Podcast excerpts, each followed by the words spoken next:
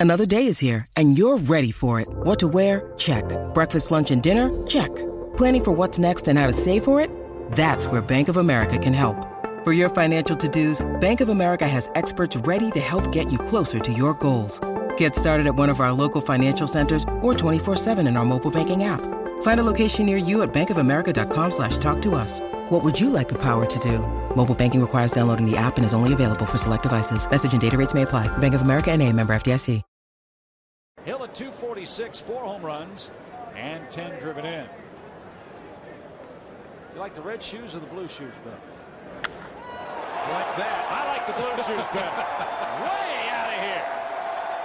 Oh my gosh. Onto He hit it on the roof.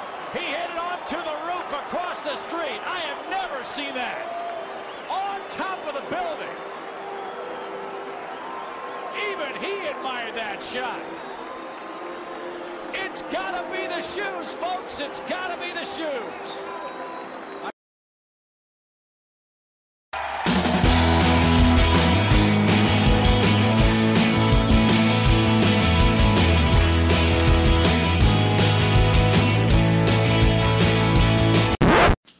Welcome back to another exciting edition of the Pointless Exercise podcast. It's time to remember this crap, and Mike Donahue is is with us to remember some crap. Mike, how you doing?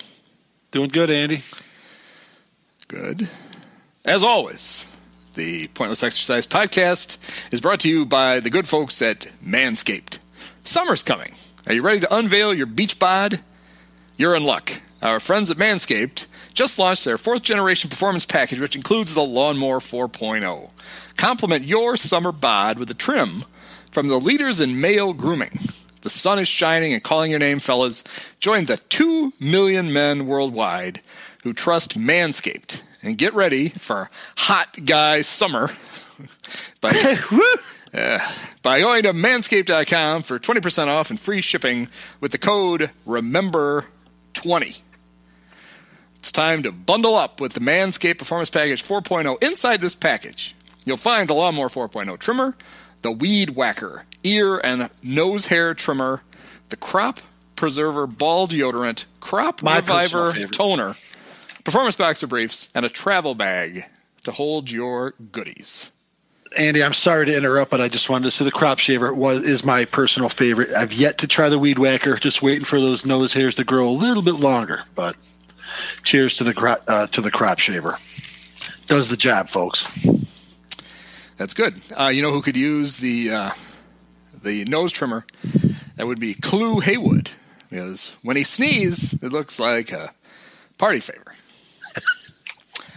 Get 20% off and free shipping with the code Remember20 at manscaped.com. That's 20% off and free shipping with the code Remember20 at manscaped.com. They're on the interwebs. Escape the shrubs and weeds this summer and shine with Manscaped. And as always, it's time for us to spin the wheel of crap Yes, sir. and find out exactly which fine season that we are Before, to uh, be discussing. Oh, yes, before had we, a, uh, you had a mea culpa. Spin it. Yeah, mea culpa, one that I felt worthy of uh, clarifying uh, and correcting for the record. Um, you know, if you listened to last week's podcast and never listened again, I don't know what to say to you other than uh, for everyone else, uh, you may have heard me mention uh, Ryne Sandberg. Uh, we did 1996 uh, the la- last week, last uh, podcast, and uh, I had mentioned the uh, autobiography that he had written with a with a local writer who I had identified as one time Cub and White Sox beat writer Joey A. Joseph A. aka Joey Reaves, um, and our longtime friend T.J. Brown was quick to point out the obvious. It was a, uh, pretty serious flaw because who else would uh, write uh, a ghostwriter? Not ghostwrite. His name was you know uh, listed as a co-author, but Sandberg's biography between his uh, first retirement and his first comeback in 1994 and 1996, respectively. But of course, the Wizard of Oz, our very own Barry Rozner. Um, Wizard of Roz. Wizard of Oz. I said Oz, obviously. Schnoz? That was the Schnoz. The Wizard of would. Schnoz. Um, and you know, so it was entertaining. It would make sense. R- Roser would have been the perfect guy to do it. He was, you know, very close to Sandberg and whatnot. And say what you will.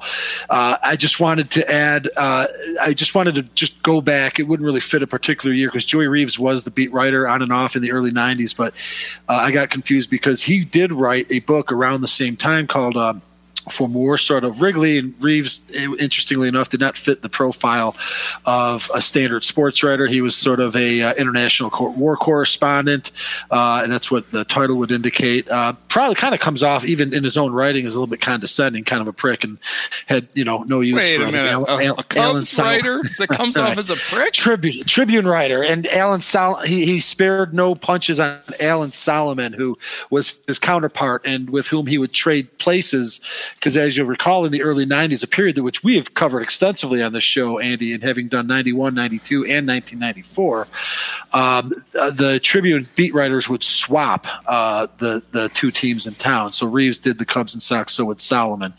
Um, he kind of scorched the earth. He was not really part of that fraternity. He was sort of recruited to tribune by a name that might be familiar to some that will probably come up once or twice. Jim dowdle who you might recall was sort of like a successor to stanton cook again around the era that we've spent a lot of time, uh, um, you know, dwelling on the you know early, early to mid 1990s of Tribune ownership. Uh, and Dowdle was the one that convinced Joey Reaves to.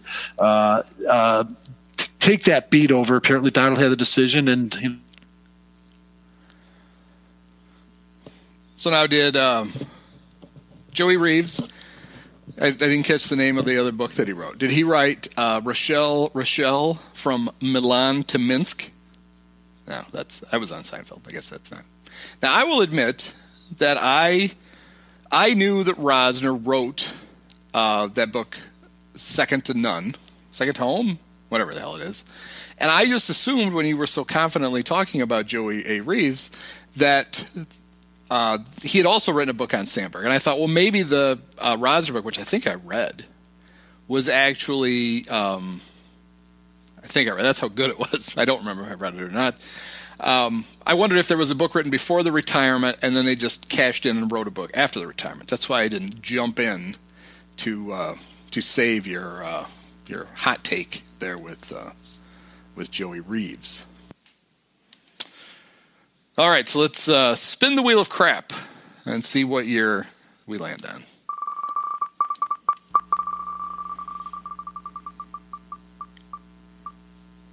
Hmm. you just can't get out of the 2000, the millennium. We cannot escape. Uh, we gotta we gotta do them all anyway, right? Yep. So the 2000 Cubs. What are your five things about the 2000 Cubs? Happy to do it. Cubs open the season other end of the world in Japan. Oh God, that's right. Uh, with new leadoff hitter Eric Young, um, and the uh, they played a second game in, in, in 2000, and the game two starter, uh, game one by the way being Jon Lieber, I believe. Think Kerry was still hurt. It wasn't Kerry. I don't think Kerry made the trip to Japan. But game two, Kyle Farnsworth started game two. So those are the first two facts, first two games of the year. Um, I will tell you, it was Don Baylor's first season. Uh, we were a little bit, uh, you know, I think enthusiastic going in, um, but it got off to a bad start. They split in Japan, got swept by the Cardinals, uh, but uh, the season wasn't quite over right away like it has been in some of the seasons we've done, like in 94, 97. I was in attendance for fact four when Cub great third baseman Shane Andrews hit a homer in the snow on opening day uh, to tie a game that was let's just get this over with god damn it fact number five uh, joliet jeff reed local natives hmm. uh, game winning game winning walk off hit uh, in extra innings the, the braves by the way uh, that was the last pennant they had won the year before. They were defending National League champions, uh, and the Cubs took them and Kerry Ligtenberg out on opening day. And uh, um, that's the 2000 season. I've kind of stopped in April because there's just so much awesome stuff to uh, mm-hmm. to really go beyond, yeah. and uh, look forward to the next you know hour 90 minutes or so, so we can do just that. But those are five facts right off the right off the bat. Yeah, so the schedule was uh, not all that kind to, to, the Cubs. So they opened in Japan on the 29th and 30th of March, and then they opened in state opened stateside on April 3rd in St. Louis. Yep. It doesn't it seem like you should either have they should have sent the Cubs and Mets home as a reward, or had them play somebody on the West Coast so they didn't have to hump it all the way or two thirds of the way across the country and it was the Cardinals and every other team in the league that day or around those two days, uh, besides the Cubs and Mets, it was their first game of the season. So they were right. I mean, it, for the Cubs, it was their third because they needed a few days off. You, will see a gap there. I, I, I, could be wrong, maybe. Perhaps the Cardinals played uh, the series before while Cubs recuperated, but you're right. They basically touched down and then had to go down to St. Louis. And uh, I'm going to guess Cardinals, that it was that that was opening day. It was. That was opening. The Cardinals were one and zero oh at the end of the game. So there you go. I know it was opening day in St. Louis. It was also Jim Edmonds' first game as a Cub. So in some ways, it was the big is the Cardinal. Sorry, making you know uh, malaprops in the first ten minutes here. But yeah, first first year as a Cardinal, it sort of signaled kind of an ugly era, really kind of taking foot down there in Dogpatch. Yeah, the uh, the starter the opening day starter for the Cardinals that year was uh, Darryl Kile. Moment of silence. Yeah, so they had an interesting start. They started off 1 0. Jon Lieber beat Mike Hampton, who had been freed from his uh, term with the Rockies. Is that was that was after his contract with the Rockies. I think so. I feel like uh, much. I feel like that would have been about the I, time that he. Uh, yes, he had just. No, it's pre. It was in. Be, it was in between. He um, okay. He pitched for the okay. uh, pitched for the Astros in '99, the Mets in 2000, then signed the big deal with the Rockies because of the school system. Wasn't the 180 million dollars, or whatever. It was the school systems. That's why he did it. Sure, sure. He was yeah. So he was traded in the heading into his free agent year. He Mike was, Hampton. He was traded to the Mets with Operation Shutdown, Derek Bell, for Kyle Kessel, Roger Cedeno, and Octavio Dotel. I see. I see. So he was the year before the midseason '99. Hampton was. No, at the end of the '99 season, he pitched. Okay, he pitched all '99. They apparently said, "You know what? Let's get something for him before he leaves as a free yeah. agent after 2000." And yeah. so we'll, we'll get uh, we'll get Roger Cedeno and, Octavio, and Octavio Dotel you know, I don't know if we've uh, talked much. Uh, Mike Hampton's name has ever come up, and I'm looking at the stat line now. But we've done. Uh, I don't know if he came up in '97, but he sort of confirms my memory that in the late '90s he was a pretty standard presence, not in you know with a pretty tidy ERA. Uh, who was his Shane Reynolds? Was that the sort of show? What they have going on down there in Houston? Um, but Reynolds or Hampton was tough, and he was a hitting pitcher too. Um, but yeah, he was coming off a 22 and four season, league leading. Uh, he finished second in the Cy Young, and and then so Houston d- dumped him before the season started. Imagine that. Yep. And uh, and uh, he had a pretty good year with the Mets, 15 and 10 with a 3.14, and then two disastrous for him seasons with the Rockies. Well, he won 14 games his first year at a 5.41 ERA, and then 7 and 15 with a 6.15, and then he got traded to the Marlins. Remember, the Marlins used to do this shit all the time, where they would trade for a guy with no intention of keeping him; they were just going to flip him. And he came he came to the Marlins with none other than Juan Pierre from the really? Rockies. But then he got spun off to the Braves. This is all in the off season, obviously, because there's no stat line for Florida. Right, he never played for the Marlins. It was in the off season okay. between 02 and 03. And then he was okay. on the the mighty 03 Braves that uh, managed to lose the first playoff series to the Cubs and That's right. Was he their game two? Five years, was that right? Would he have been the, the game two? The Russ Ortiz? No, right? That team didn't. They had Smoltz, but he was a reliever. They had Maddux in game three. Hampton may have been the game two start. May have beaten Zambrano. He started um, two games. Yeah, sort of in game two. I guess in game five they beat him probably then. Or um, well, busy, busy, getting his ass kicked by Kerry Wood. Yeah, I think that would have been it if you if you were to uh, check that out. But all right, so um, kind of confirms it. he was he was kind of a top pitcher. Obviously, the Mets that season uh, as it turns out, would go on to the World Series uh, for the first time since 1986. But uh, on opening day, at least, you know, we were a little excited, right? I mean, who didn't wake up? Right, you got. I I can kind of remember where I was. If I thought about it, I was living on Hamilton in Chicago. I know I you know didn't go to work. Uh, but what, what, would we have to do? Get up like three in the morning to watch opening day? Is that what we did? I feel like the game started at five. I think. I think they kind of started it, it, late. It ended around the time it was we had to go to work. I do remember that. I do remember okay, the game so two game. They walked on a, they lost on a walk off uh, grand slam to Benny Agbayani in game two, and I think I remember listening to that. Arc. I could be uh, could be a little bit of a mixed memory, but um, but but the for the opener for sure.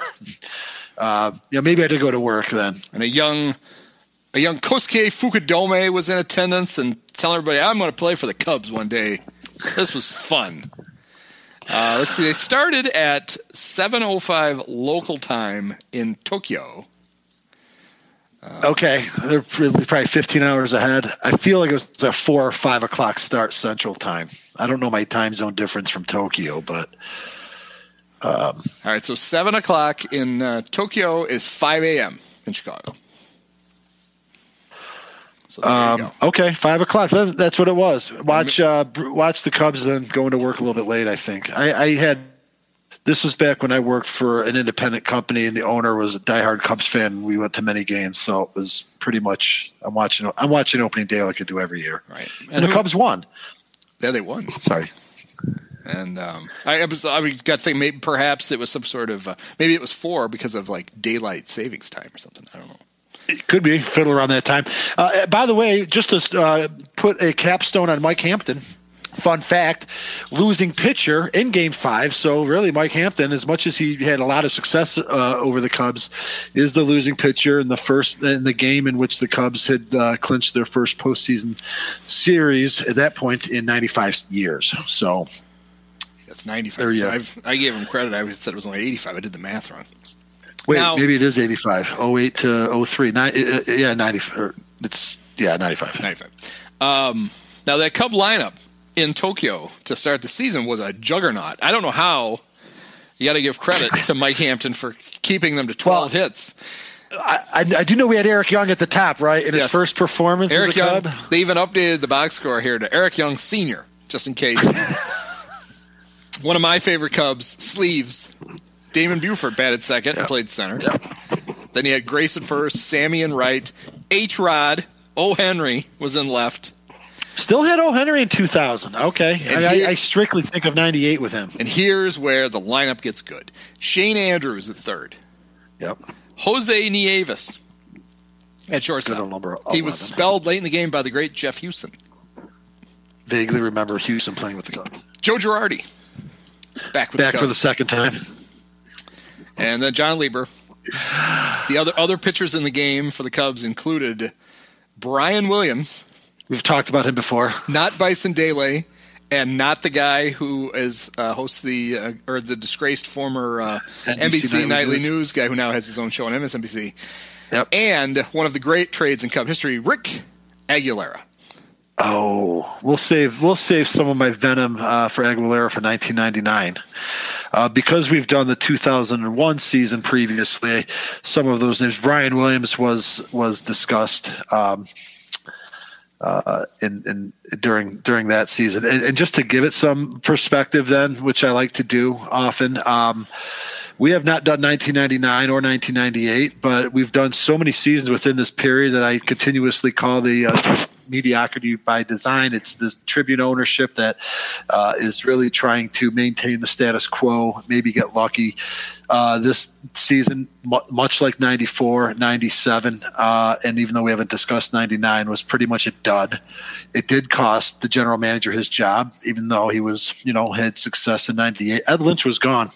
I want, I want to just point out, too, when Ed Lynch got fired, I this was sort of pre-internety there was a, a, feature in the Chicago Sun Times that was written by Zay Smith, who I believe passed away recently. I could be wrong. If so, sorry for murdering you early, Zay.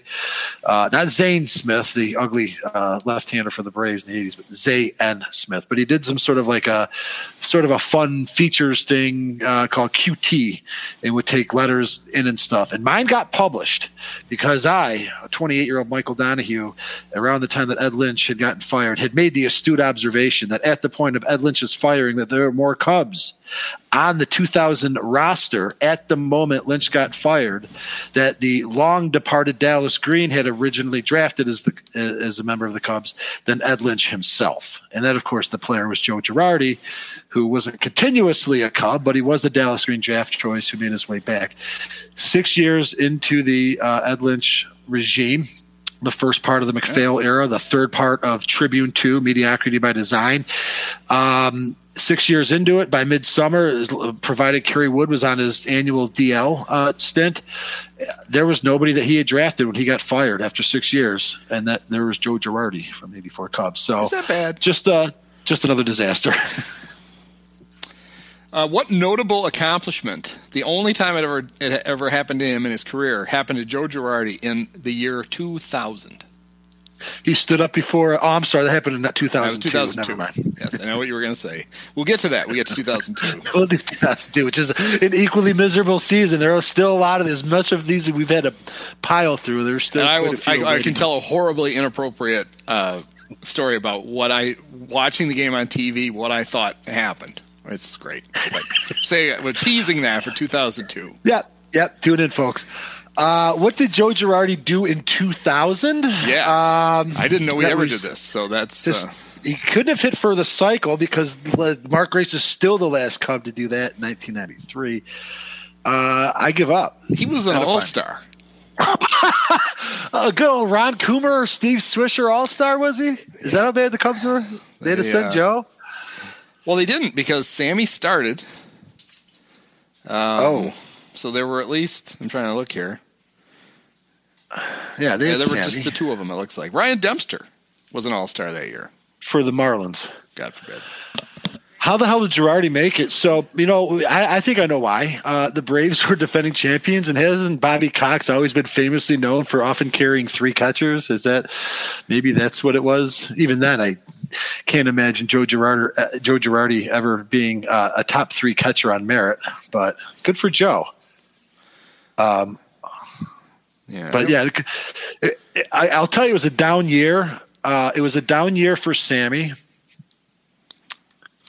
Um, he still put up prodigious numbers. He was still in that five year window where he hit like 300 homers in five seasons. All right. But it's probably his worst year from 98 uh, through 01, I guess. Um, but who really had a tough season. Although I looked it up recently, the numbers didn't quite bear out entirely. But uh, Mark Grace, kind of the bloom was off the rose. He had a little bit of a death rattle uh, season in the following year in Arizona. But I went to a game. Here's here's some remember some crap, and all I can tell you it was a Sunday in April against the Marlins when the Cubs are getting off to a struggling start. Uh, and in the Sunday game, I don't know if it was Braden Looper or if I'm, you know, misremembering the era. Uh, but Grace had come up with less than two outs and a runner on third in the ninth inning of a tie game. And I remember we were sitting very close to home. I was like, it's Grace. He's all he's got to do is put the ball in play. And he struck out. And I just, you know, I know this is just anecdotal, but I just kind of had a feeling, right? At that point, I always enjoyed Grace. I think he's a little bit overrated by Cubs fans in general, but enjoyed him. Really good player, above average hitter, uh, and first baseman. Uh, but sitting there, that's that Sunday in, in a kind of a cool, overcast April and watching Grace not even put a ball in play, struck out swinging, which is not his thing, as we've discussed. Kind of, uh, you know, a little punch in the gut. Felt like the end. So, so, so Girardi's first half when he was the All Star, he hit 302, 374 on base, 415 slug. He had four homers, 21 RBIs, and 12 doubles. Wow. So I guess he made it on merit. The second half, not yes. quite the same. 245, 288, 318, three doubles, two homers, and 19. That reminds me of that 77 Cubs podcast that we did with Frank with Forklift. You know, how like the entire team just, that's Joe Girardi in 2000. Was that would that have been that probably Girardi's only All Star appearance, right? was. He was never. Yeah, he never made one with the uh, Yankees. Um, well, that's how you phrased the question. Yeah. Um, yeah, you know, this is peak Yankees too at this era. They're like, you know, you know, you wonder they had they're winning with guys like Girardi and Scott Brosius. like, I mean, they had great players, obviously. It's a weird time, and just it was really we're kind of a kind of a bit of a desert, right? Eh, By the time the year 2000 rolls around, since 1989, all we've had is a sort of fun but ephemeral 98 team. Uh, we would be a little bit rewarded with a fun season the next year, and then of course, you know, things really kind of maybe started to change. But it was 2000, I think, uh, I think all time morale uh, was at a low. So the the 2000 Cubs, they, they won the they won the first game in Japan, then they lost, and then they had a weird stretch where four out of five games were walk offs, one way or the other. Two- Okay, two walk off losses in Cincinnati. Then they won the home opener as a walk off against the Braves. That's the game. That's the homer in the snow. I was at. Andrews tied it off of Kerry Ligtenberg in the ninth. Jeff Reed won it in the 10, 11th or whatever. And then they had a walk off in the last game of that series. So they were five Wow. and six and had set the town on fire. And then um, not So they long swept after the that, Bra- they were nine and Okay. So So they swept. They swept the Braves, uh, who were defending pennant. The Braves were sort of the Yankees of the NL. I mean, inferior, obviously. Uh, I don't remember actually even that sort of like ble- brief optimism. I think basically had already gone into. It didn't go extra innings. They lost in the ninth, I guess, but uh, they couldn't. They couldn't get a split out of them. And you know, you scroll down and you see more, more L's. What they end up losing? I know it was over ninety. Shit, they lost ninety-seven games. So they they statistically rank up there as one of the worst ever. And honestly, I have a I have like this image in my head of tuning into a game in August. Right? You know those games I'm talking about, Andy, where you know the season's over, you don't care, and you're just like in the house and you just turn a game on. It was like a Saturday afternoon in uh, San Francisco, and just watching the, the sweated, bloated Ruben Quevedo just like struggling through uh, an inning at uh, the brand new Pac Bell Park. Just looking at the image, I, I know happened in 2000. Um, I don't know was was I, I think Oscar Acosta may have been their pitching coach. I think he was. I think, that's what I remember. So Acosta just fucking yelling at him on the Ruben Quevedo, folks. I wonder how many starts he got on that team. so they uh, they went seventeen and nine in July. What? Yeah, and then rode that wave to uh, nine and twenty in August and six and twenty-two in September. But uh, Wow. yeah, for one month, they were relatively competent. Do you uh, do you remember having any strong opinion one way or the other when the Cubs hired Don Baylor? Uh. Because that's one thing I didn't mention about the context. I said it. I did. I all I talked about was that. Yeah, mostly I said the one playoff appearance in 11 years at this point, but they were coming off that 99 season, which was the other season besides 1997 when Jim Riggleman had a stretch of 20 and 50, I believe, uh, and they cratered. And Riggleman finally lost his job after becoming the longest serving manager in our lifetime. And I remember wanting Baylor. I remember wanting him. Uh, I just it felt like they needed that culture. I know everyone kind of remembers this more in the context of Dusty. It was kind of similar.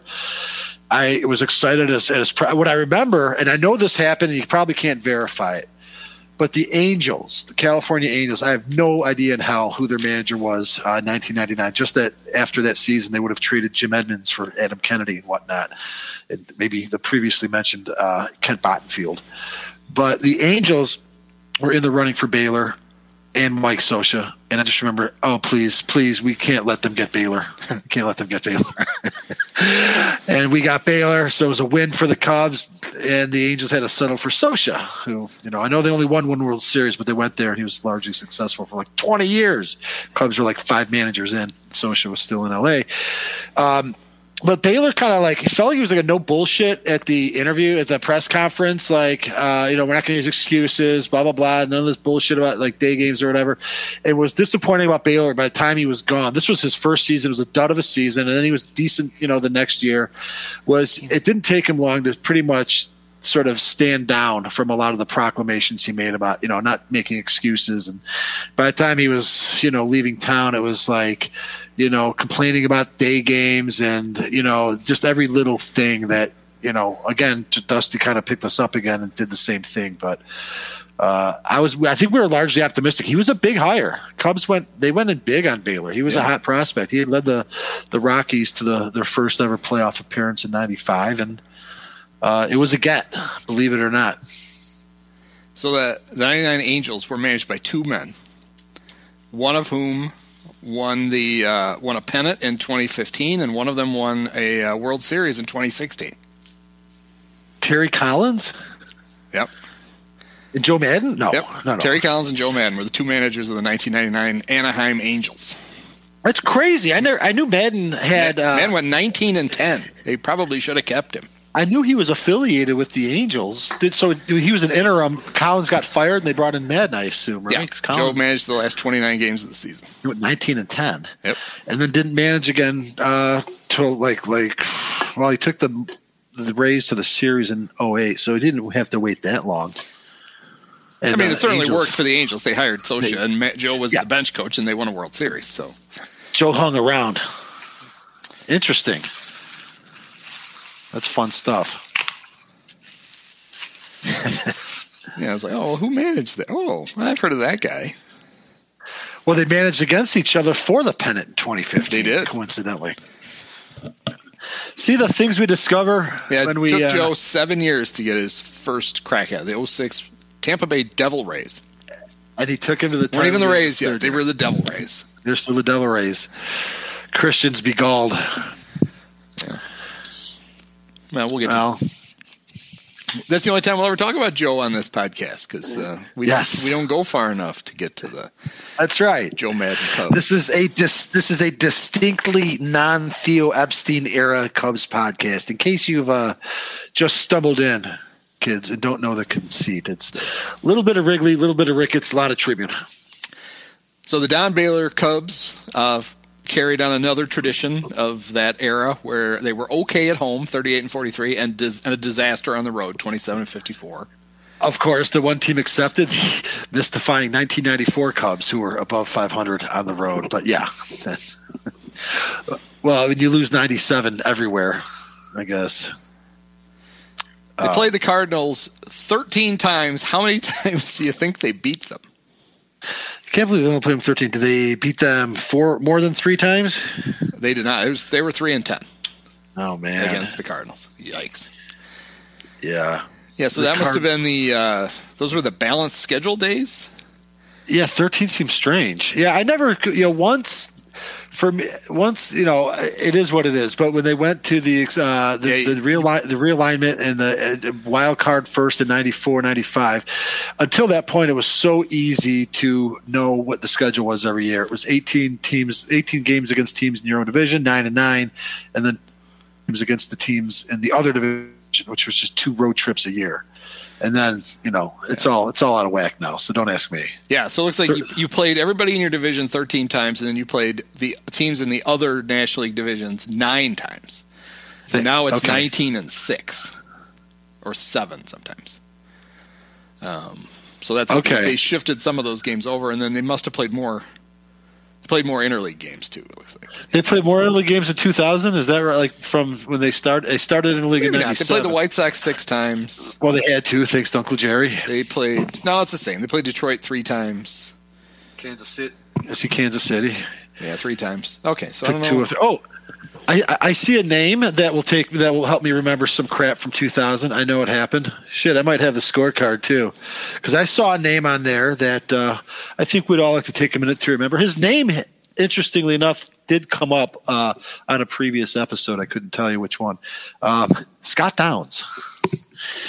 You recall? I don't know. He ended up having like a. It, he kind of had a little bit of a serviceable career, like several years after he left the Cubs. I don't know Um, but my my Scott Downs memory is he didn't really do a whole lot for the Cubs. But I went to a game in 2000. I went with my buddy Chris. Um, you know, I was going about. I was living down in the city. I was probably going about 25 games a year. Uh, wasn't sitting in my seats. We just picked up tickets the day of the game, and as will happen at a ballpark like Wrigley Field, uh, you might end up in a seat directly behind a fucking post. And uh, hmm. I didn't feel like complaining. I didn't care. I went to a lot of games anyway. I don't know what we paid for the tickets, but the funny thing about my memory of this game, uh, it was against the Tigers It was a Friday interleague game against the Tigers. So, uh, and Scott Downs, I think, threw a shutout. It was in the, in the summer. It was June. It was almost around this time of year. And but from my seat, um, the post was not right in front of me. It was a couple rows, so I could see. You know, I could see most of the field, but what I couldn't see was the pitcher's mound.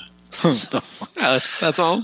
So, so I just sort of like this is how I admired Scott Downs' performance that day. I just sat back and just stared at the post like it was a pitching machine and just waited for balls to fire out of them towards the batter. And uh, and after after a while, he did not throw a shutout. He went seven and two thirds. I uh, found the uh, the scorecard.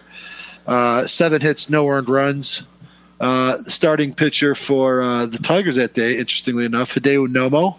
Too bad Harry Caray was gone, so he couldn't transpose yep. that into no homo. Yeah. Um, I always thought that uh, Harry avoiding uh, Hideo Nomo saved the his Japanese saved his job, and uh, Ron Santo never having to say Kike Hernandez also probably saved his job. So, yeah. how many times do you think the Cubs traded Scott Downs? Oh, he came back. Yeah. Totally forgot about that help me remember that crap. Did he come back on a useful team or no? So he got traded. The Cubs, uh, the '98 Cubs, you know, pumping, pumping for greatness, traded, made a trade for a player to be named later and cash to the Twins to bring back Mike Morgan. Oh, and that player ended up being Scott Downs. so then, but then the next year, needing a closer, they traded Rick, or they traded Kyle Lohse and Jason yep. Ryan to the Twins for Rick Aguilera and Scott Downs. And then a year after that, at the trade deadline, they traded Downs to the Expos for Rondell White. Rondell White. I knew that. I remember that. Yep. All right.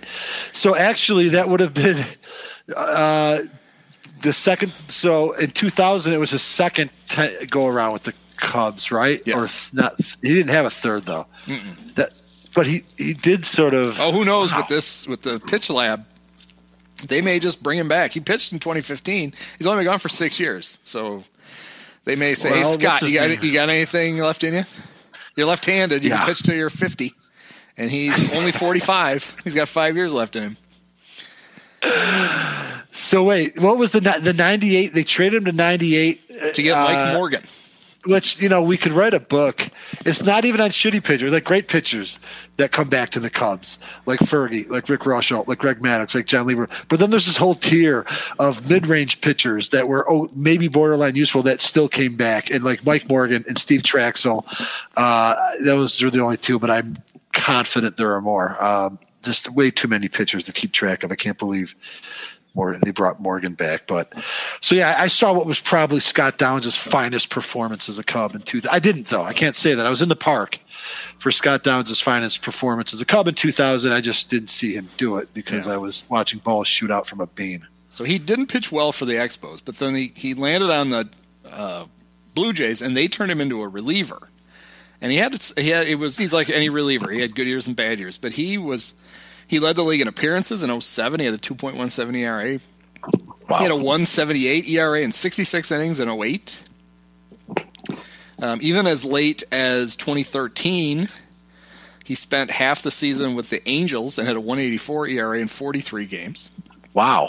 So he, you know, he turned out pretty good, and he uh, pitched for the 2014 White Sox, and he was terrible. 38 games, 608 ERA. Perfect. He pulled a Jaime Navarro. I yep. love it. So that boy Scott, that's what we like to see. If well, you, if you go to the White Sox, suck.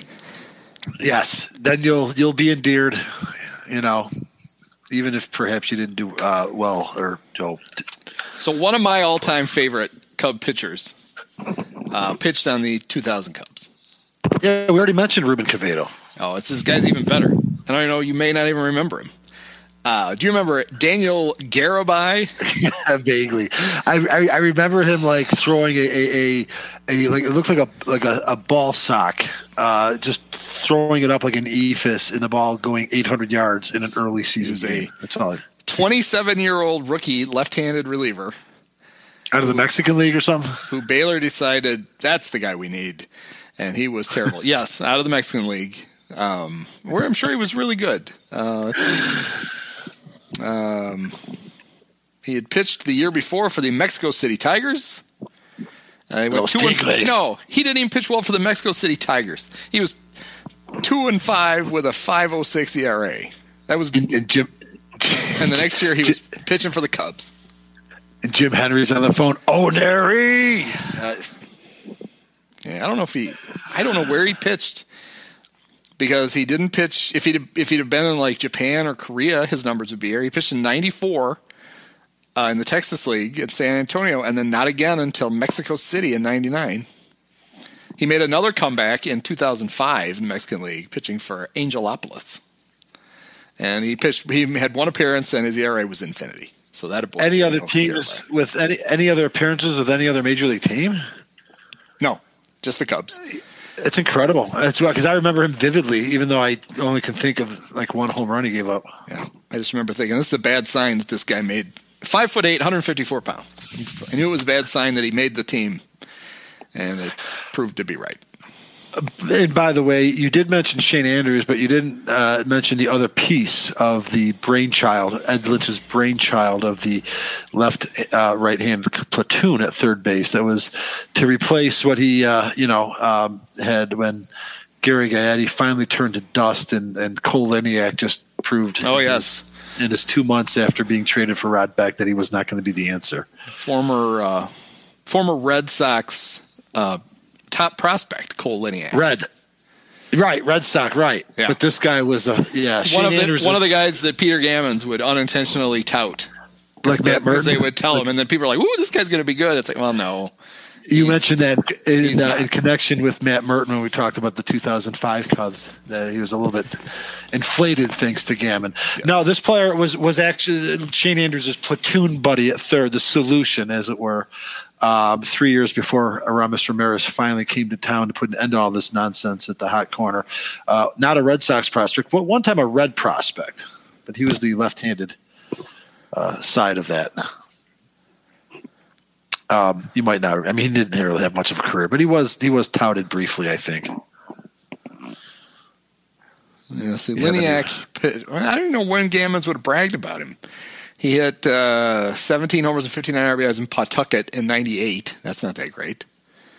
Uh, well, and the Cubs traded Beck for him in '99 at the deadline.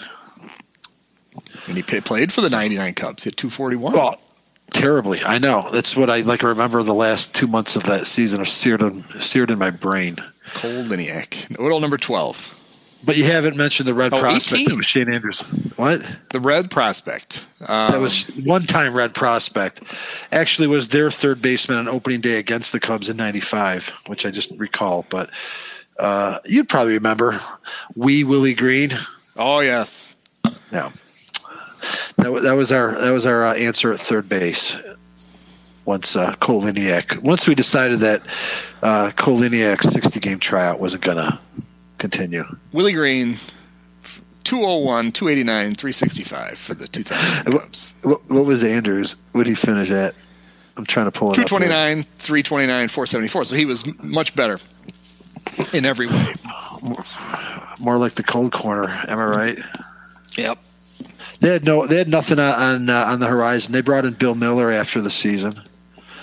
Uh, I don't know. Maybe they were saved by Mark Bellhorn. Who knows? You know, it was it was just an extension of that period of time where third base was just a giant vortex of of suck. What? The Cubs didn't have anything in third? Like that, that's not possible. In 2000, they tried all kinds of reunions. Dave Martinez came back. He did. Was uh, was there? It was Brant? Was Dave Martinez? I think they got him for Brant Brown that year. They finally traded Brown. Yeah, that sounds right. Um, another cub who came back when it was safe. I think. to do so. Wow, good for Dave playing another Dallas Green pick. Still playing for the the Cubs had two Dallas Green picks that played on the 2000 team. Um, I know Kerry Wood. Oh, we got to talk about a Kerry Wood game. Um, I, I have I have a pre- pretty measured take on Kerry Wood, but I will not ever doubt some of the absolute highs that he brought. And we this is probably worth it to take a deep dive. I would refer you to like the first Tuesday in May against the Astros, and it happened to be opening night at Wrigley Field, and it was Kerry Wood's return after having won Rookie of the Year and blowing out his arm. Did he not? Did he blow out the following spring? Is that how? Yes. Like care, careless the Cubs were. Kerry Wood in '98. Who I'm not blaming them for hurting them like I might more easily for Prior because Kerry Wood is used and abused going back to probably travel ball. Certainly was in high school.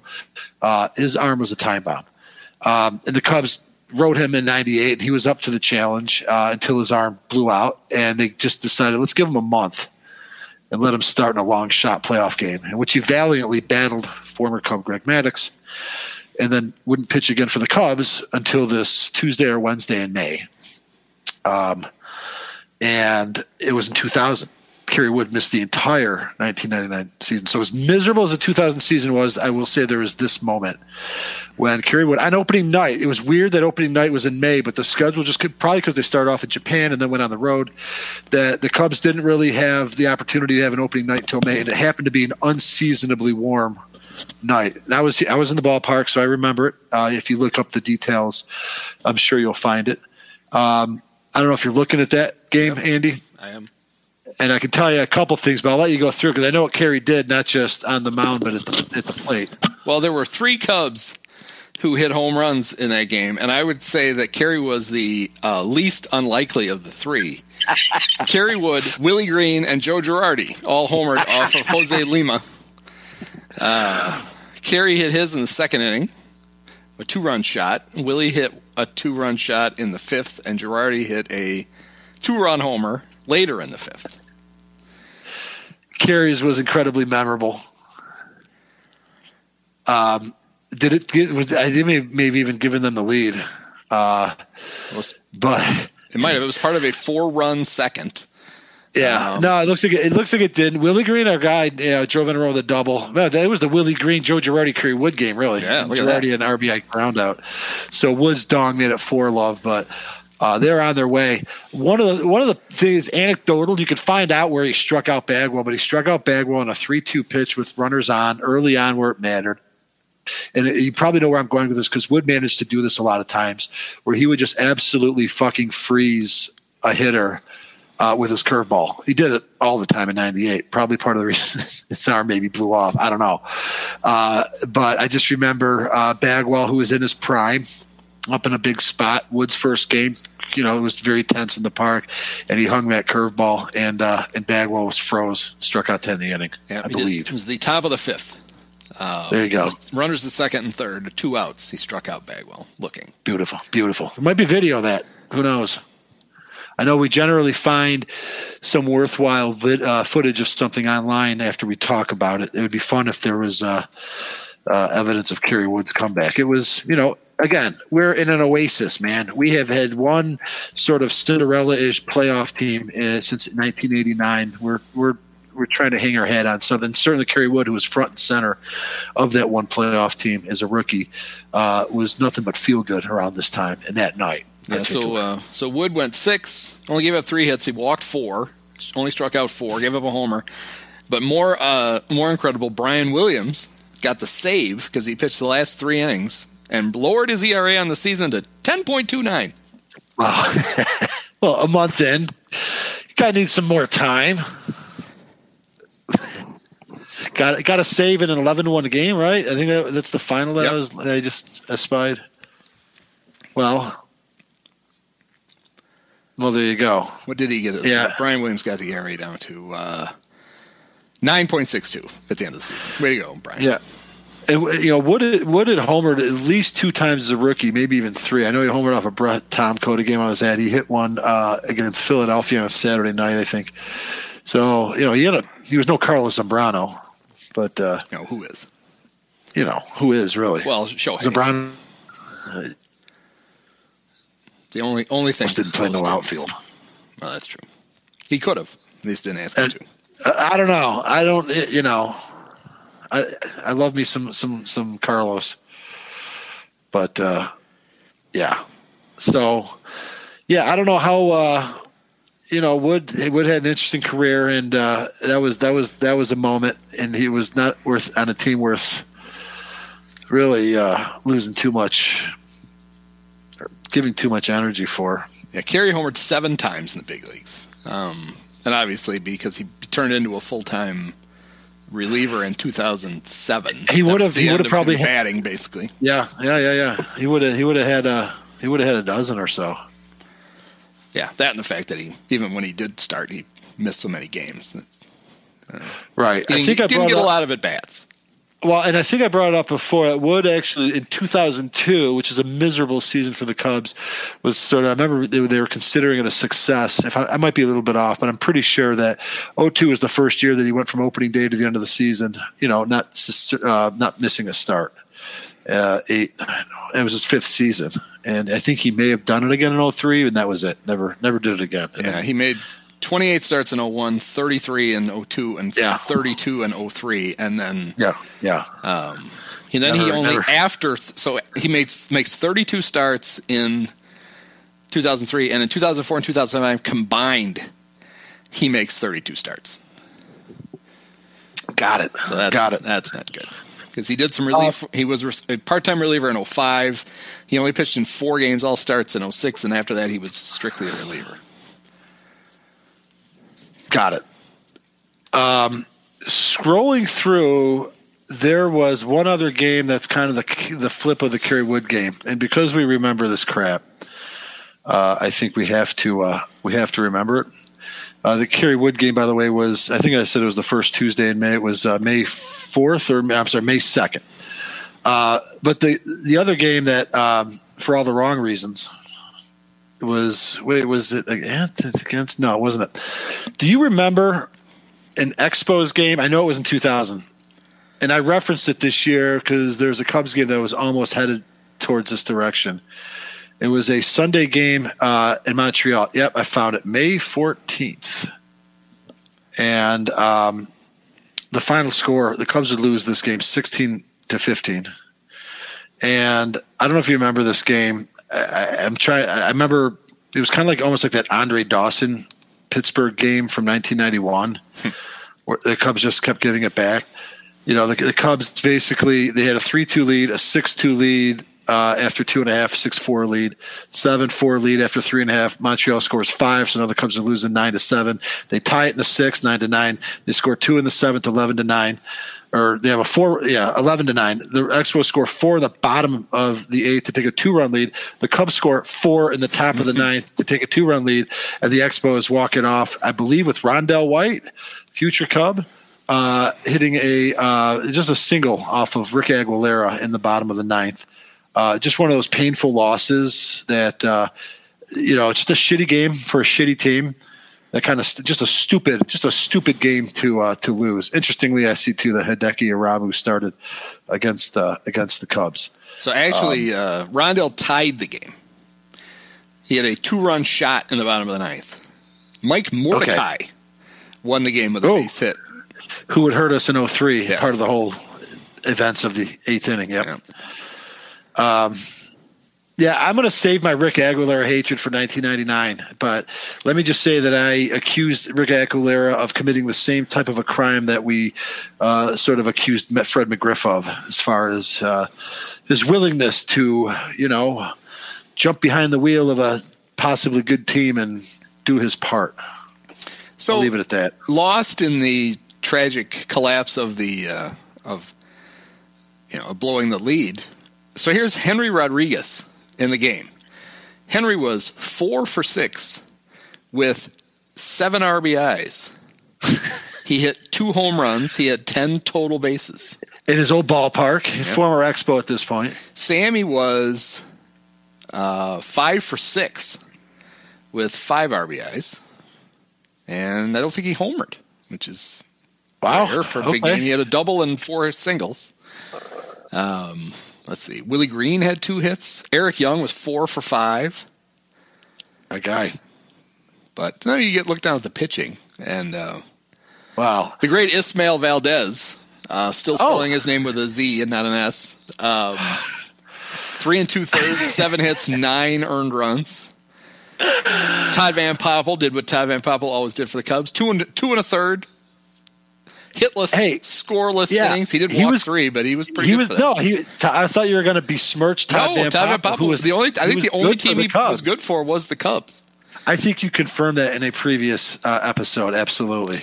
Then we then they got an inning out of Brian Williams, a third of an inning out of the Run Fairy, Felix Heredia, Yeah. two thirds Yeah. from the Farns, and then uh, Aguilar came in to polish it off.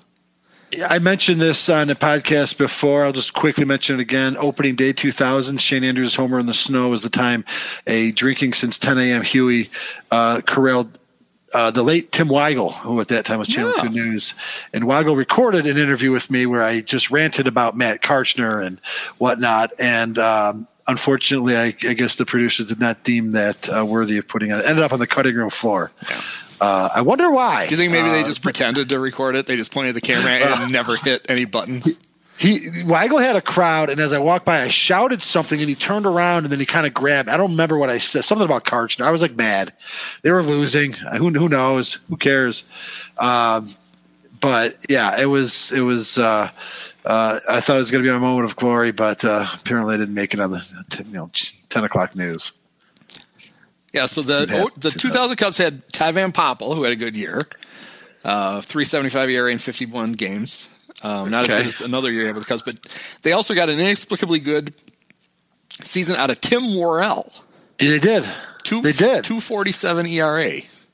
They picked up Worrell off the tra- of the of the the uh, the strip. I will say, I feel like there was a time where the Cubs were sort of like vaguely, but not legitimately alive. Was there a point? Was that they ever got? Look at this. They got the lead down to like nine and a half games Oh, yeah, they were right in it. in early. There was a game they lost in San Diego. I remember it was a hard. It's not like the Ryan Klesko, Jeff Facero. That was a legitimate contender that season. Where I think like Phil Norton, who was terrible, got the start but managed to survive a rocky five, and they almost stole the game. Uh, it was like a day game in San Diego, um, and. Uh, that's it. That's all I'm going to lend to it. But Worrell was good, and actually, they, they signed him off the scrap heap, and then were able to flip him after the season uh, for Bill Mueller. You know, who was Yeah, actually, had he not shredded his knee in Busch Stadium, was uh, about to be a useful, uh, uh, a useful, um, you know, everyday player for him. Uh, you mentioned Ismael Valdez, and I found a game that I was at, and I want to point this out because it was pointed out as being historically significant when it happened. Ismael Valdez, Valdez if you uh, if you look if you look at this game on June seventeenth, two thousand, um, the Cubs won one to nothing. Okay, it's another Expos game. It was a game at Wrigley Field. It was a Saturday afternoon. It's almost 21 years ago today. They won one to nothing, and I don't know if, if you've bothered to pull this game up, uh, Andy, and would be able to see who drove in the winning run in that game. June 16th, is that what we said? It was uh, actually June uh, seventeenth, two thousand, Saturday afternoon. But look who the winning pitcher is, and then look who Oh, the drove great, in the the winning great run. Steve Rain. Steve Rain won the game, but who drove in the winning run? Oh, yeah. Which I there it is. tended- Ismael Valdez drove in the only run of the game. In case you wanted any further illustration as to how much paper mache Ismael Valdez was made out of, that he drove in the run, the only run in a one to nothing game, but was unable to stick around long enough because of blisters. Yep. That was To his- even That's why the record them. Dodgers got rid of him.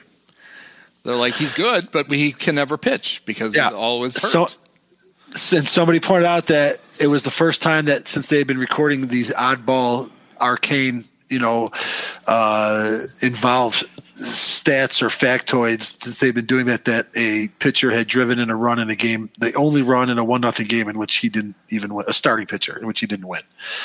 So thank you. That was he was the big free agent signing on the mound that year, I guess. Uh, in a second year and then having Wood sad that I can just name three fifths of the rotation without even looking that team up. But uh, three of those guys are actually on paper pretty good. But pitching, I think, was a probably a big reason why that team uh, stunk ass for most of the season. Yeah, so the the Cubs traded Chad Ricketts, no relation, and Terry Adams Chad Ricketts, he's in the bleachers hitting on his wife. What are you? to the Dodgers for Eric Young and Ismael Valdez. I'm sorry. Did you say Terry Adams? Terry Adams Oh, in 1989. We discussed him in some detail last week. Okay. And then they were so excited about it that uh, seven months later, they traded Ismael back to the Dodgers for Jamie Arnold and Jorge Piedra. There you go. But yeah, it was all because of the blisters. The Dodgers were like, all right, you, somebody take this dude. And uh, because he had won, um, he won 13 games in 95, 15 games in 96, 10 in 97, 11 in 98. yeah. And he always had a good the- ERA. He never, never had an ERA over four. He- he pitched the with playoffs The. Dodgers had in '97. He had a 2.65 ERA in 30 starts. And they're like, ah, Yeah. give him. Yeah. And they just gave him to the Cubs, and then they got him right back. Yeah. He only made 12 starts that year. The Cubs list six starters. I had forgotten that Kevin Tampa. Somehow, I, and I feel bad because he seemed like you know overall pretty good guy. But Kevin Tapani was pretty much a horse that year. Lieber had the most starts at 35. You know, and then Downs, Quevedo, Valdez kind of you know rounded out that rotation. And they still had the run fair age, you say, Heredia. Hey, they got three years out of Yeah, Todd Noel, Kevin Orie. yeah, they got Trade. three years out of it. They forced three years upon us. it was too bad that Ed Lynch was not around. So it was halfway through the season where Andy MacPhail had to uh, uh, tighten up his the tie that was nestled underneath his sweater vest and uh, and roll up those sleeves of his and uh, do the GM job for about a year and a half. Although I think I think they pretty quickly, even if unofficially, had installed Jim Hendry as the guy. It was uh, yeah.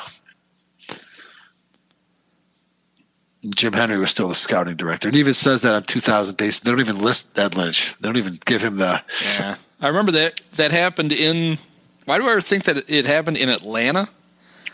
Well, it happened on 729 or 719, apparently, July 19th. But I seem to remember, and maybe I'm just pulling this out of my head. I seem to remember a Andy having to come on the Cub you're, no- broadcast. you're totally right. You nailed Okay. it. And he brought Hendry with him. And they basically announced that it was they were starting a transition that would end with Hendry becoming the GM, but that Andy would do it in the interim. That's right. It was Yeah. kind of bizarre. But I- I it's know one of those weird things. Why do I remember that they were in the broadcast booth in Atlanta? What does it matter? Right. But I remember that. No, it's you got everyone's got a little inner Grabstein there, and you're right because they they played on Sunday, June, June 18th at home, lost to the Expos, had a day off on Monday, and were flew to Atlanta that night. I'm sure that's when it happened, and so by the game time on Tuesday is when you would have heard, uh, you know, or when it must have been on Monday where they. Or whatever, but they were in Atlanta facing the great Kevin Millwood that next night. And they had to snuggle up with Chip and Steve. No, Chip and Joe. Joe and Dave. Yeah.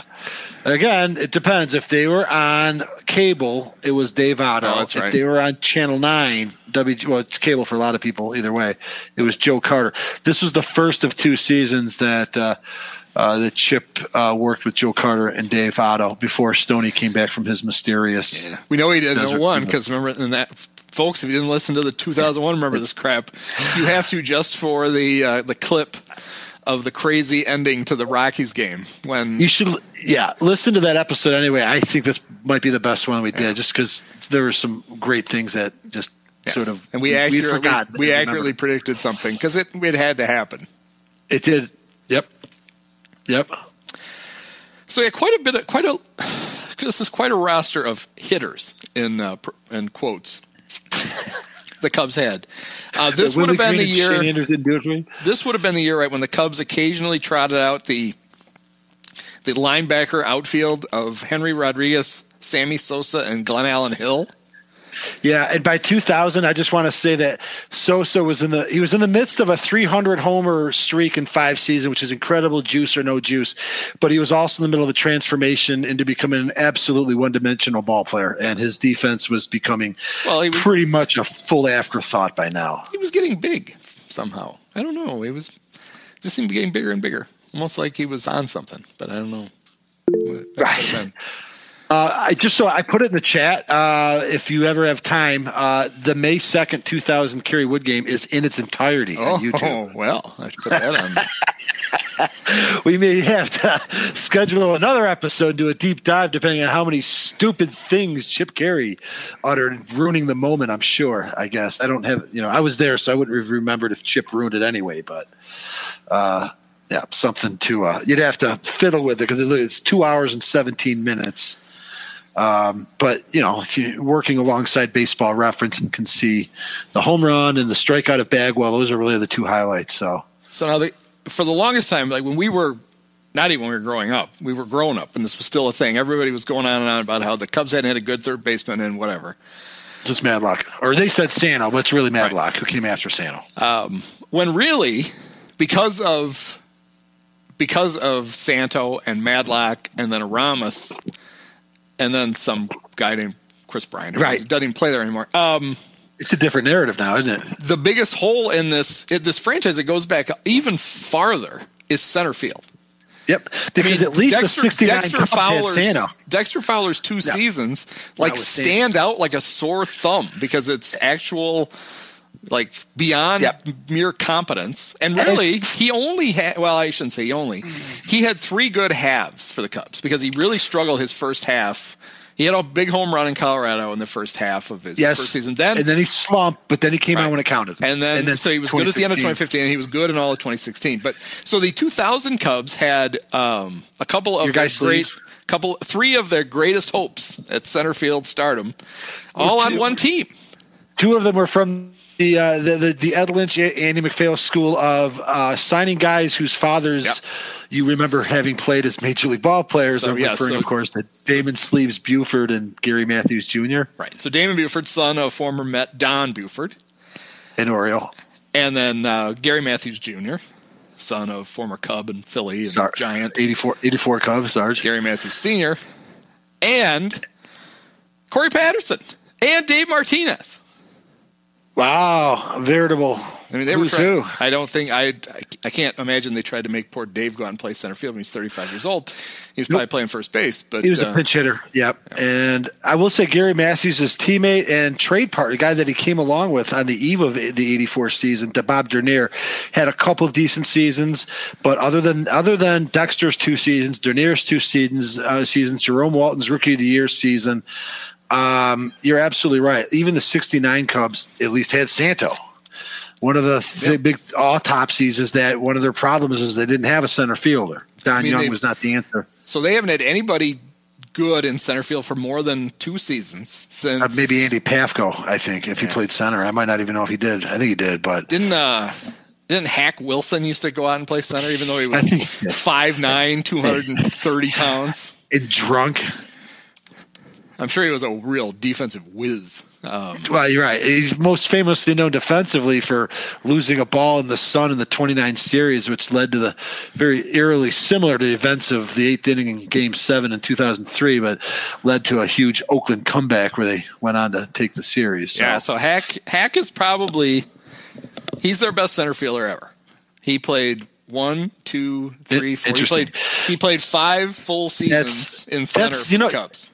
You know what that's analogous to, uh, Andy? It's analogous to Chicago Bears wide receiver yeah. uh, history. that's our greatest center field, all around center fielder. That's our. He's closer in era to Johnny Morris than or Johnny Morris is closer in era to uh, Hack Wilson than he is to today as a player. So well, Hack led the led the National League in home runs four of those five seasons. Uh huh. And led the led the National League at least in RBIs in 1929, and we know all of baseball in 1930 because he still has the record of yep. 191, thanks to Jerome Holtzman. Jerome Holtzman, yep. Went found Hack another RBI. Don't know how he did it, but he did. But yeah, that's nine. So the Cubs' last good center fielder of any amount well, of time. Yeah, he stopped playing center field for them in 1931. Wow, 90 years ago. Yeah, I'd like to. I'm, I'm going to take a deep dive. I'm wondering. I guess even if Andy Pafko was a center fielder, they gave they traded him away to L.A. to the Brooklyn pretty early in his career, so it's kind of rendered moot. And I don't know what else you had. I don't really know my center fielders of the 50s other than the Cubs suck. No, don't you think if, if we had somebody good, we would remember. Yes, right. Even if it's it. even if it's before our era, right? Um, well, yeah, Pafko played Did he play center? Does Baseball Reference are they able to delineate? Yeah, he played uh, he played center through 1947, so 43 to 47. Um, he was an All Star in 47. Then they moved him to Yeah. third base because they're like, hey, we let's plug our other hole. was it bomb holes? You're right. And then uh, in 49 and 50, he Well, split time between right, center, and third.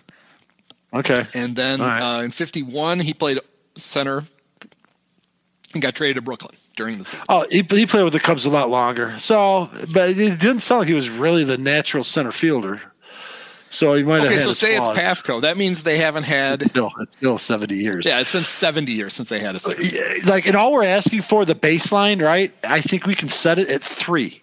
Three above average seasons in a row. And nobody's going to hit that. Uh, Dernier and, and Dexter might come closest.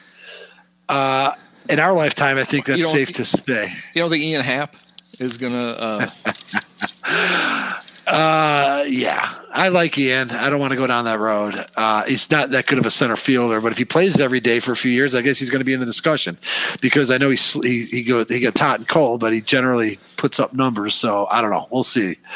Uh, but I don't think of him as much of a center fielder either. But no, they should I just guess they should just re-sign Kris Bryant and let him play center field.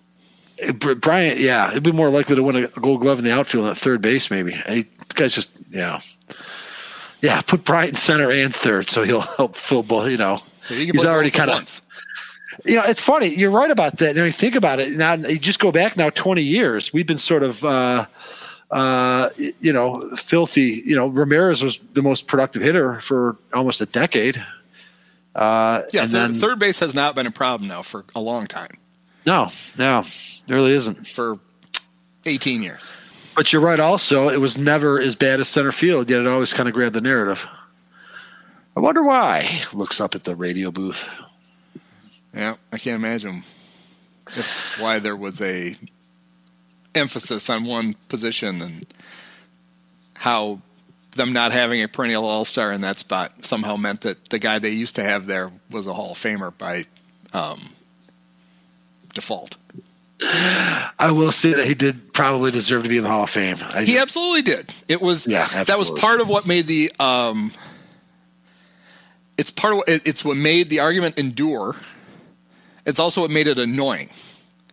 yeah. because it's like yes he of course he should be in he was he was for the longest time the best player not in the hall of fame the best Yep. eligible player who was not in the hall of fame for maybe longer than anybody else was ron santo and then they Yeah. waited till he was dead before they put him in Unless possibly. Hack, unless possibly Hack Wilson was longer because he was a guy, also a guy that Mike Royko wrote a lot of articles about till he got veterans then in the late seventies. But yeah, and then, then of course uh, harold baines oh god, it's the it's the most damaging thing that will ever happen to the Hall. You can now always, now that the Harold Baines floor, you got to give the White Sox credit though. They shifted the narrative of they got tired of everybody saying that Nellie Fox was the worst player in the Hall of Fame.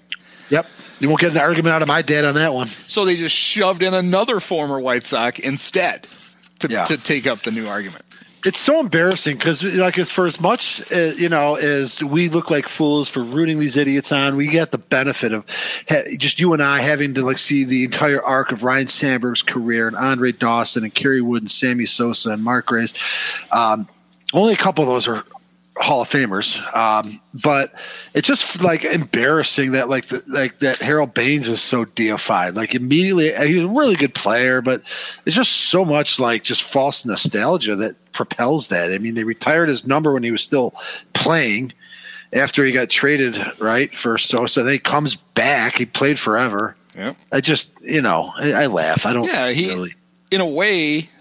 I mean, obviously he's a Hall of Famer. He gets the all the shit that goes with it, his autographs, He's worth more, all that stuff. He's not a deserved Hall of Famer. No, but it actually puts that's he instead of being remembered as a really good player, he's now remembered as a guy who's in the Hall of Fame who shouldn't be. worst Hall of Famer. So Jerry didn't do him any fucking favors, really. Well, He's made him a punchline. It's like, oh, fucking Harold Baines. It's, It is. you know, it's, oh, they erected the Harold Baines statue in uh, Right. 1996 or whatever, and they were still hitting fly balls at it. It, it would be like us doing all this shit for grace, which I know some fans might be in a hurry to do that. Like, hey, put a statue, you know, which I no, no, but uh, it, it would be like that, and that's embarrassing. no, I mean, the, if, the, if I'm if I'm handing out statues for Cubs, um, the first thing I'm doing is I'm I'm redoing the Harry Caray one because I just find that I know. So you, you, wrote about that this week, but I've observed that since they first threw that up. It looks like this sort of. I remember like, the first time I went and looked at. it, I'm like, what is this? It's this boiling sea oh, of like screaming it's, voices. It's people trying to drag Harry to hell. That's what that's what the whole thing is. The fans are trying to drag him to hell. Um, because the other statues are so good. Like they really have, like the the Billy, the Ron Santo statue might be the best. Really, like, that's just a really well done statue. And the Billy Williams one is cool. Billy looks very 70s in that. That's really cool. They do okay. a really nice job, except the first one they did, eh, it's just not a very yeah. good statue. Yeah.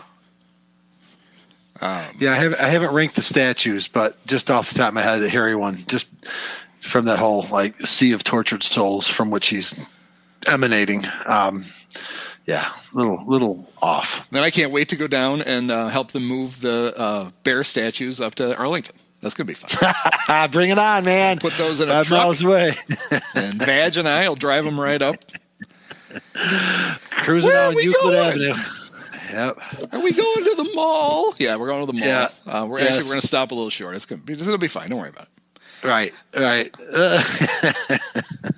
um, okay, so 2000 Cubs. Do you remember Raul Gonzalez? Nope. No, me neither. Do you remember Oswaldo Mairena? Not the least. No, he pitched twice for them. Uh, okay. Will Ohman was that of was course. one of Will's stints. He only pitched in six um, games. Um, and I want to I want to mention that because you you sort of had introduced this point, which I've really sort of embraced, how the peak Atlanta Braves uh, system uh, managed to produce all this great pitching while at the same time passing off all their shit as overvalued uh, uh, excess of that system when in fact they were just shit. And the Cubs were probably the first in line almost every time they were selling. And Will Ohman is one of the personifications of that practice absolute bomb. Oh, there's a uh, Joey Nation. That's another one. Joey Nation. He was on the, he was on the 2000 Cubs. Micah Bowie, um, which was later. I think one name that maybe not. No, I think Bowie. They were on the Jose Hernandez trade from '99 and Quevedo. I think right. I think if I know this fucking trade, then that's sick. But I think the Braves gave us Quevedo, who was terrible. They gave us Nation. They gave us Bowie, and whoever that fourth one was. But another one a few years later for Juan Cruz, we got Andy Pratt, who I think never oh, threw a oh, string. Yeah, that was he was so, fun. Yeah, so uh, August 24th, 1999, the Braves send Joey Nation to the Cubs to complete a trade a, de- a trade deadline trade. That yep. trade was the player named later, which became Nation, Micah Bowie yep. and Ruben Quevedo yep. for Jose Hernandez and Terry Mulholland. But not Will Ohman, or Will Ohman was the third guy in that trade? No, Will was not in that deal. They, Separate trade, but he came from the Braves too. Yeah, I saw the that it wasn't one trade. It was like every time the Braves were calling, uh, Lynch and MacPhail were ready to. What do you guys got? Scoop up those sloppy seconds. What do you got for us from your great? well, I got. You guys got a, a thing called a pitch lab? No, we don't. Um, Quite a dichotomy. All right, no. So Will Ohman, uh, a homegrown Cub, drafted in the eighth round of the '98 uh, draft. Oh, my apologies. He had quite a career. Released in 2003. Wait, what, what year? 98 you said? Yes. Released in October of 03 by the Cubs. Re-signed in February of 04. Cubs like, oh, no, that was a terrible mistake. We got to get Will back. Uh, traded with, uh, do you remember the great Omar Infante? The Cubs got him from the Tigers, Tigers and, he, ne- and he never, never played for them. But that's like an Epstein era guy, right? right? Kind of, sort of. Yeah. So the Cubs traded Omar and Will to the Braves in 2007 for okay. Jose Ascanio, the ass can. I remember the ass can. I think Apex, our good friend Andrew Peck, uh, coined that one.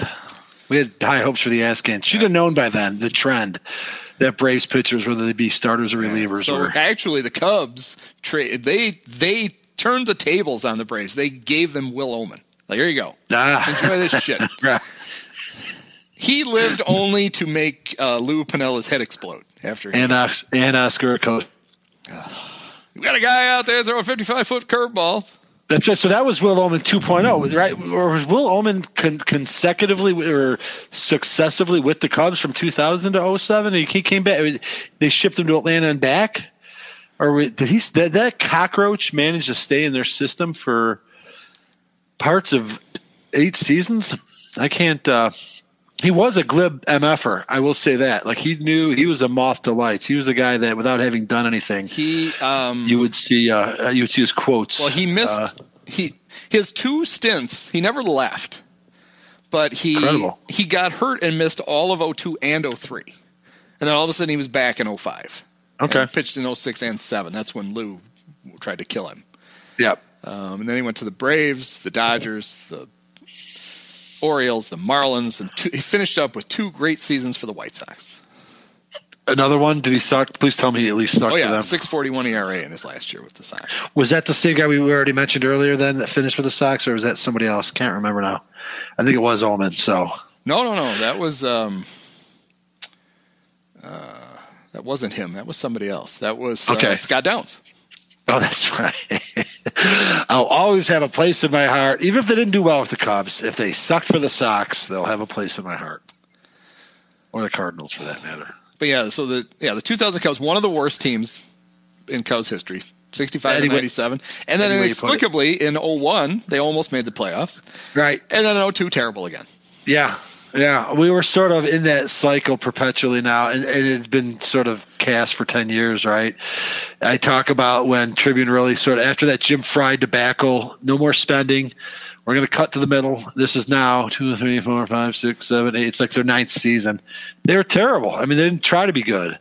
They were good in spite of themselves. They made the wild card two years earlier. They made a run for it in 01. Things altered a little bit in 03 and 04. The trajectory changed, but they were pretty much in the thick of, the- you know, this, this, you know, designed mediocrity. It was really not really. I mean, yeah, they brought in Ismael Valdez. Yeah, that was your big free agent signing. Eric Young, he was a good leadoff hitter. I mentioned this before. Eric Young had a really good season for this team without even looking it up. I can tell you he did.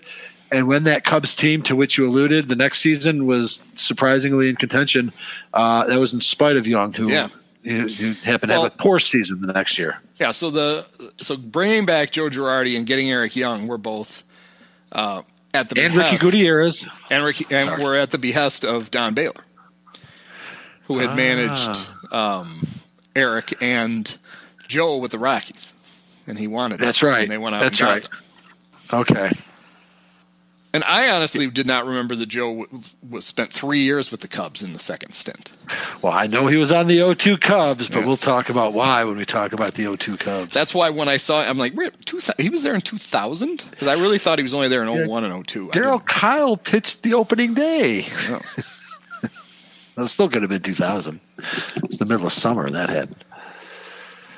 Uh, But yeah, this yeah, was so a guess- the 2000 Cubs. That was that's the midst of a pretty rough stretch.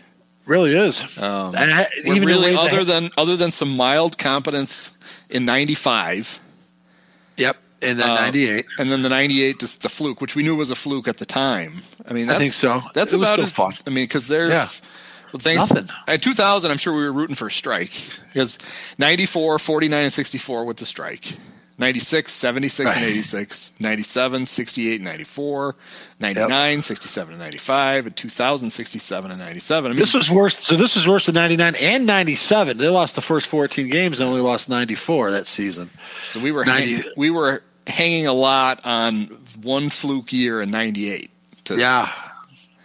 Yeah, in ways in which I hadn't even really considered, it really was a, ridiculous patch because we'd had a taste of it. So it's one thing to have four decades of of nothing going into 84 but then 84 is followed up five years later by 89 so you know you can get a little spoiled even though it's barely a taste and then you go nine years, you kind of get back there again. And so by the time this team rolls around, it's, it's kind of like all those good memories and positivity were kind of getting uh, extinguished. You know, we know it didn't stay that way, but they were definitely mired in this sort of consistent, just bad. Not none of those teams lost 100 games, but holy shit, many of them lost more than 90. Yeah. You know, if you if you lose 90 games, you're really not you're not in it. We're used to that pretty much the whole decade. And by decade, I mean the 90, 2000 to cap off the 90s. Because, you know, things did change a little bit, I, th- I guess, after the season.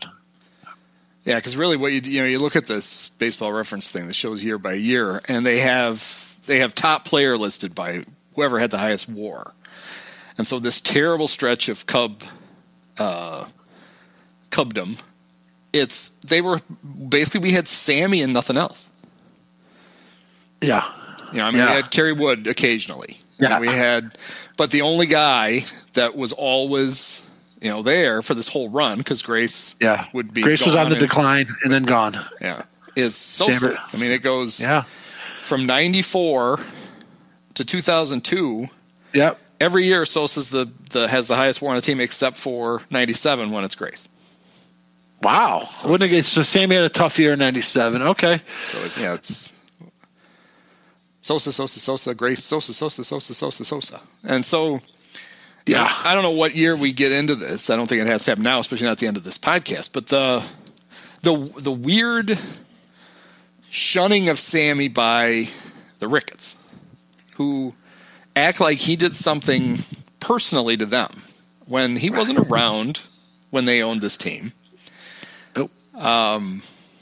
and it's they've made it into a bigger a much bigger deal than it needs to be if all they had done was put sammy in the rotation where they invite him back to the convention once every three or four years and then Uh-huh. once every few years they have him come throw out a first pitch nobody ever makes a big deal out of it nobody cares Well, and they- and but they instead they been just and then they wouldn't even say why they wouldn't bring him back And, and the funny thing is that they would never really even be the victims of any of sort of like uh, an unpredictable outburst by him. Like if he were to go off, it might have been on the previous. He had no issue with them. He wasn't going to like embarrass them. So I don't know what the risk was. You know, I don't know what they were protecting. they've always acted like, for whatever reason, that there's no in between. Either they give him a phony baloney ambassador job and put up a statue, or they don't acknowledge his existence. There's plenty of room in between those two things. McGwire managed to navigate it. And he and he did not have the Q factor that Sammy does. I mean, Sammy's was very much pretentious and manufactured, but he was certainly to young kids. The guy was extremely likable. Well, and Sammy had a much he had a much longer run with the Cubs than McGwire had That's right. with the Cardinals. Well, he's like, you know, I mean, They've just made it. They've just made it weird, and we know over time that's what they do. They they create crises for themselves because they're Yeah, it's interesting. In spite of falling ass backwards into Theo Epstein and winning World Series, there are some parallels between how it's run and how they're run uh, in a lot of these years that we're covering in the '90s.